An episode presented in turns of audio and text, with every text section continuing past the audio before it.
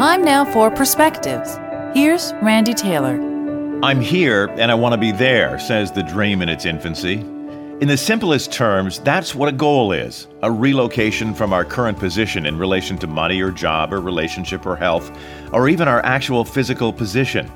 Looking at it in this context, it's perhaps difficult to see why achieving goals for so many remains so elusive. With almost every group or individual I speak with, I relay the facts of what is necessary to achieve a goal, any goal.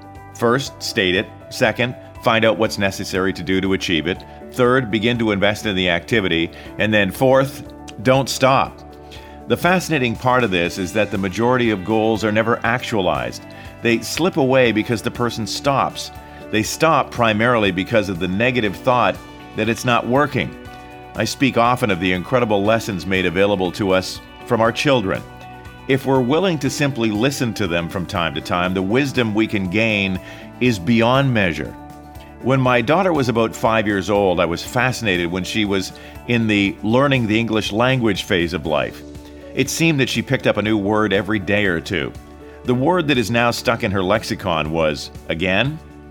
When I heard her say it for the first time, I stopped in my tracks how I thought, how can I make it possible for her to carry this with her and make it her driving force for her entire life? That simple word carries with it the answer that was handed down through the ages as the secret element of success. Doing it again is what is required to have anything you want. Doing it again is what allowed Thomas Edison to carry on through some 2,000 experiments to perfect the light bulb. Doing it again was the urging of peaceful protest by Dr. King, whose dream at first blush seemed a million miles away from a black man taking up residence in a White House that was built by slaves. Pushing forward again is what allowed the millions of brave men and women who rode off to fight tyranny to prevail and preserve our freedoms during the Great Wars. Here's what all this means, I guess. My little girl found the answer I believe that you are looking for.